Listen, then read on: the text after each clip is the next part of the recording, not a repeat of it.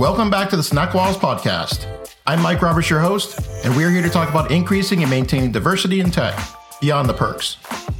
While companies think they can lure people in with unlimited PTO and dogs in the office, we're here to talk about how you keep them.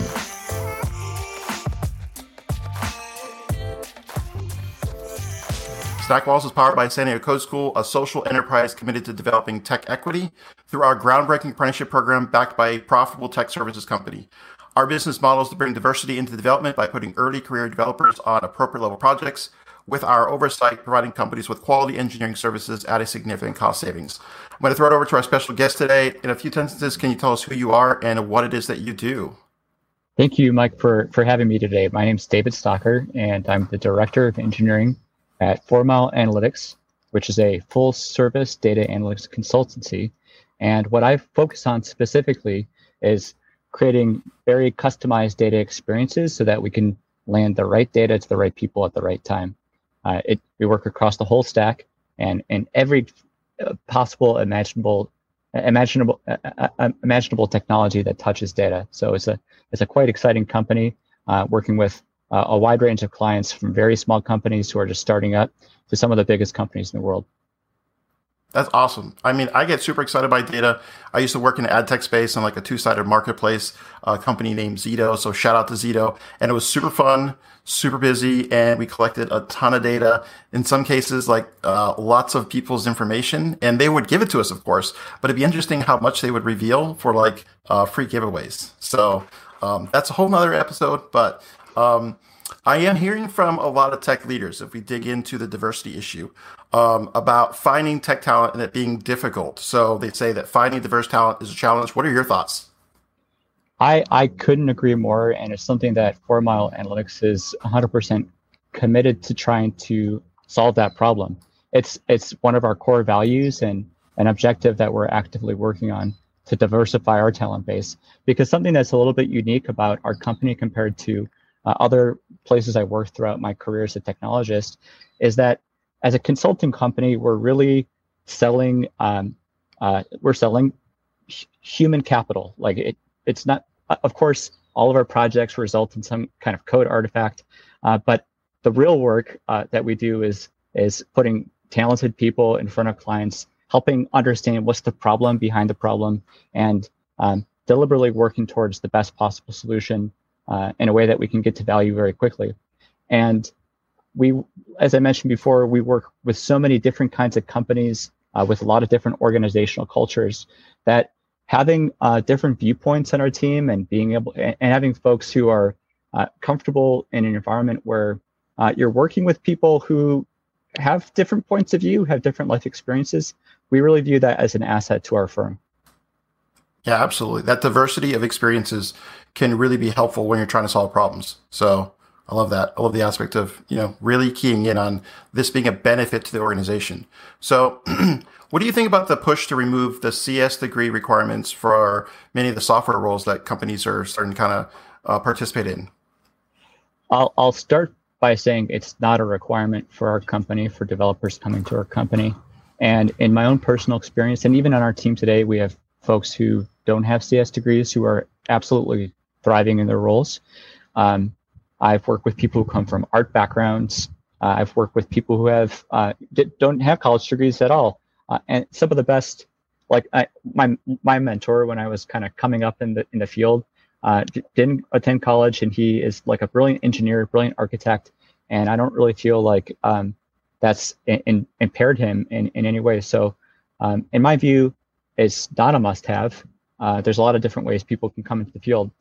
It it it it gets to get the the answer gets a little bit more nuanced though when you look at uh, what other kinds of experiences, applied experiences in the field somebody has when they kind of come into your to my recruiting pipeline. Um, when when you're looking at a junior candidate, someone who has like maybe zero years of like production applied experience, I don't actually think a CS degree is on its own merits like that that's not going to necessarily mean this person's going to be a developer who can pick things up and uh, come up that uh, growth curve to become highly productive and, and a good contributor. Uh, but it is it is a signal. Um, and on the flip side, folks who come from code schools, uh, you know, it's a more compressed learning experience, so they might have a more targeted foundation of knowledge um, that maybe I maybe I could benefit from from that those kind of um, narrow skills that they're going to develop maybe is like uh, a particular technology like a framework or something uh, a language front end maybe react on the front end maybe rails or node.js in the back end um, and we might be able to benefit from that on, the, on, on from day one. But what we really look for uh, uh in junior candidates generally is like what is their capacity to learn and grow quickly uh, and try to see what they try to get folks who we feel like we can get them to that mid-level uh, where the problems and the technologies that they're going to be using are a little bit more ambiguous and uh, they can kind of wade into that with a degree of autonomy and independence. Yeah, absolutely. I mean, I feel like you hit the nail right on the head when you said the degree is a signal. And to some folks, it's the only signal they're looking for. Um, but for other folks, they again are looking for maybe some other aspects. And so it's it's super interesting that you use that particular um, you know indicator um, in your in your response. So yeah, I like that. I mean, I I do I do value a I do value CS background. I don't actually have a CS degree myself. I went through a bunch of the courses at my uh, city college and went to a master's program that I didn't finish. I felt like I got a lot of really great foundations that I still sure. apply to this day. I go back to that still. Um, but as I was saying before, in our business, uh, we are consulting. So like technical skills, and that's sort of like a must have. You have to have some applied technical skills that you come in and exercise on day one, but also having other skills that are usually not highly emphasized or valued in CS programs. Like, uh, are you somebody who has empathy? Can you communicate your ideas clearly and concisely? Can you understand what's important to another person? Those things are so highly valued uh, for consultants. And it makes my job as somebody who's hiring folks harder because there's uh, it's harder to find folks who can kind of like hit all those different areas at the sure. same time. But yeah, those soft skills are tough. Those soft skills are are hard to teach. Those are more experiential, right? Your yeah. background. And so we, if we find someone who comes from uh, like a code school background, and maybe they did another career before where they really got to exercise and master that, that's like a big win for us. Yeah, absolutely. So, so that said, you mentioned you touched on code schools a couple times. Do you think an apprenticeship pattern would work for tech roles? I I'd love to hear more about uh, what that looks like. I'm honestly not very familiar with that. What what that means. So uh, I think sometimes people are familiar with it. Um, if you think about like carpenters or electricians, plumbers, oftentimes mm-hmm. they go through some sort of a trade school, like a vocational trade school, and then they have a period of time where they work alongside of a master and so that one-on-one where they're getting a chance to be out in the space, you know, they're they're out wiring up a house and they're working alongside someone that can basically help them and they get a lot of that hands-on experience. And so the thought process is like, can we translate that kind of experience where uh, apprentices are getting opportunity to work alongside senior engineers and get that hands-on experience. So as okay. I've described that, does that sound comparable or um, like a path that might work to get folks into an organization to be successful, maybe in some of the places that you've worked? Yeah, I, I definitely um, I can relate to what you're saying, and I think I, I can think back in actually one or two companies where we've done things that were similar to that, maybe not using the same terminology. Uh, folks, uh, I, am thinking of a, pr- a, prior company where I worked, uh, where we brought in a large group of folks who had gone through uh, maybe it was like a two or three month code school, so it was pretty condensed. And we brought in a group of maybe five or eight folks uh, at a time. And at first, they were pairing with each other kind of small, low risk features to kind of really uh, refine and polish the skills that they had developed in the code school. And then we got them more in situations where they were uh, doing more pairing work and uh, getting more, get finding more opportunities to get uh, into a mentor mentee relationship with mid and senior level engineers. And I think it worked great in that particular context. Of that group, I would say uh, like we ended up extending job offers to probably 70 or 80 percent. Um, if it was, I don't, I don't remember the exact numbers, but it was probably like five people or so that we ultimately extended offers to. So I would say it's successful. Um, I would love to find um, the opportunity to do that again in the future. Right now, I think it's one of the things that I think worked really well in that situation is uh, we were in a reasonably small office space in an open floor plan and it was really easy for folks to be transparent and visible about how they were doing, where they were getting stuck, tapping on someone's shoulder, and there's like just a little bit of osmosis that you can get can get by sure. sitting side by side on folks who are working on similar things. I think in my company, which has always been fully distributed, and especially now where like almost all the companies are fully distributed, I I would have to think long and hard about how to kind of replicate that um, that energy and the ability to help um, folks who are in that apprentice role kind of get bootstrapped and get the kind of line of sight into um, uh, how other folks in the team accomplish their job and uh, make it obvious and safe and visible for them to raise the flag when they need help and uh, you know need some help getting unstuck. So I, I, think it's a little bit of a harder task in the distributed world, but um, eventually uh, COVID's going to be over. We can all go back to working in offices, and uh, that that kind of problem uh, will be a thing of the past. Yeah, I, I, definitely think it adds a unique dynamic to the to the work scenario. Um, but we've been able to kind of find um, within our program and within some of the organizations that I consult for um, opportunities for them to really dial up their skill set of collaboration and communication. We utilize some mob programming, so it sounds like you're familiar with pair programming. Um, mob programming is just that on steroids, right? So you've mm-hmm. got five people in front of two big screen um, TVs, two big 80 inch monitors, um, versus having you know two people pairing on the same computer. So um, the, I agree. The tooling, though, is not as advanced as all the fancy things that we can do in person. And the in-person experience is still, you know, unparalleled. But um, there we're making some strides, right? There's there are folks that are, you know, tr- trying to make that a little bit easier. Um, but yeah, I agree. It's it's definitely tricky. Um, yeah. So I'm, I'm hoping COVID goes away sooner rather than later. So, well, maybe um, at some point I can I can interview you about what works as far as kind of how do you how do you replicate that um, experience well, in distributed setting. Much smarter guys than me. So shout out to Woody Zuill. Woody Zuill is uh, sort of like the the godfather of mob programming, and um, I'll actually be talking to him a little bit and sharing how we're doing it on an event later on this month. Um, but he's he's the true uh, visionary in terms of how you can collaborate not only on site as a mob and mob together, but um, they're now shifting to doing all their sessions virtual. He's usually like traveling all over the world doing it. So wow, that's um, great. Doesn't work for Definitely everything. Check that out. So, but uh, yeah, check out mob programming. M O B mob programming. It's like I said, pair programming on steroids. So yeah, well, for sure. Um, what about um, for companies that are successful in um, attracting diverse talent? Do you have any thoughts about how you can keep and retain diverse talent? Um, I, I think that you know I, I think that it's really about understanding um, as as somebody who uh, manages other folks.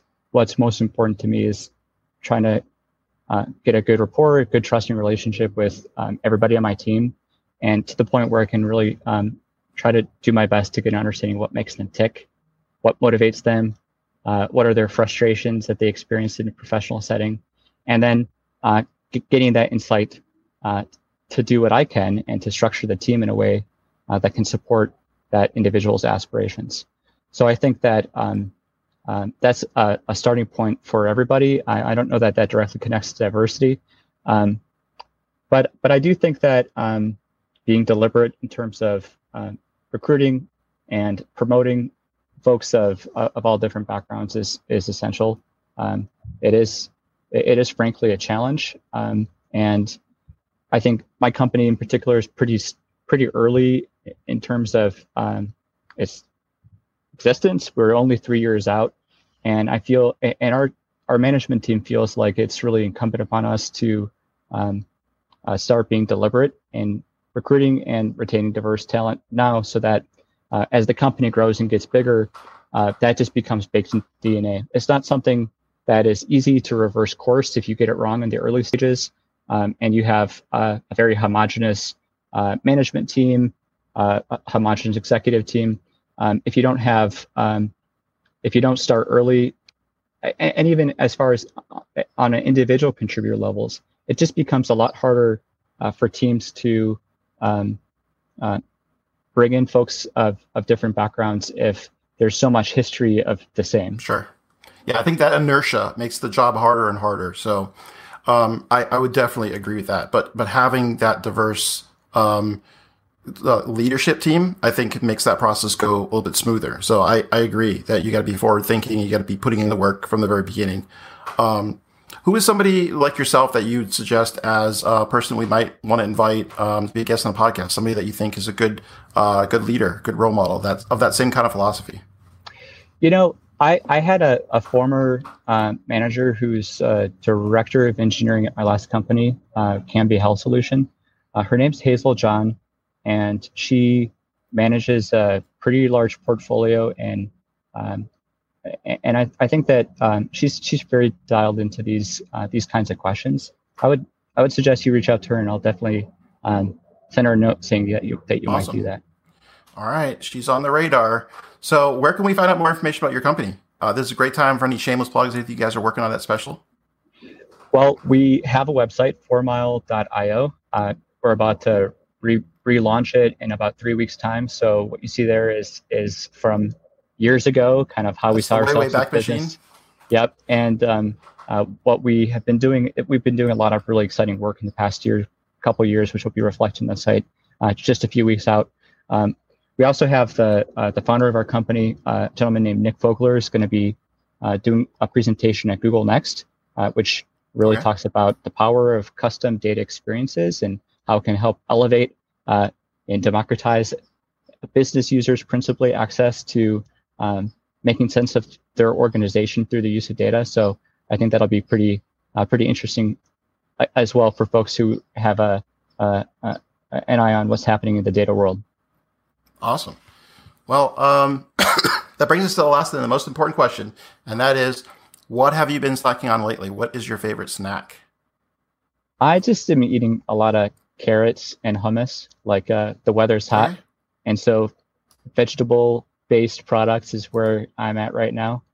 Um, it's also you feel good. You feel good about yourself. Yeah, that's awesome. Rather than reaching for snacks. the potato chips. Yeah. Yep. Apples and and some uh, peanut butter. That's always tasty as well. So I like that healthy snacks. So give us our your website one more time, please. Fourmile.io. And again, thank you, David, for coming on the program. Um, this has been an op- awesome uh, opportunity to talk to you, especially somebody that's such a sharp engineering leader at an organization that's doing the right thing. So I love it. Thanks. It's been a real pleasure. Thanks for inviting me, Mike. You're welcome. So we'll have a description of that in the show notes below. Thanks again for coming on the program, and for anybody else that's out there watching, listening on the interwebs, make sure you like, like, subscribe, and check out more episodes of Snack Walls. I'm Mike Robert, Mike Roberts, and until next time, peace. The San Diego Code School is a proud sponsor of the Snack Walls podcast. The San Diego Code School is leading companies to tech equity. The tech enabled apprenticeship program is a venture whose heart is to do a lot of social good and do good work. You can help San Diego Code School secure funding for change by hiring developers, bringing a team in to relieve your backlog, or becoming a program sponsor. You can visit us on the web for more information at http colon forward slash forward slash sdcs.io.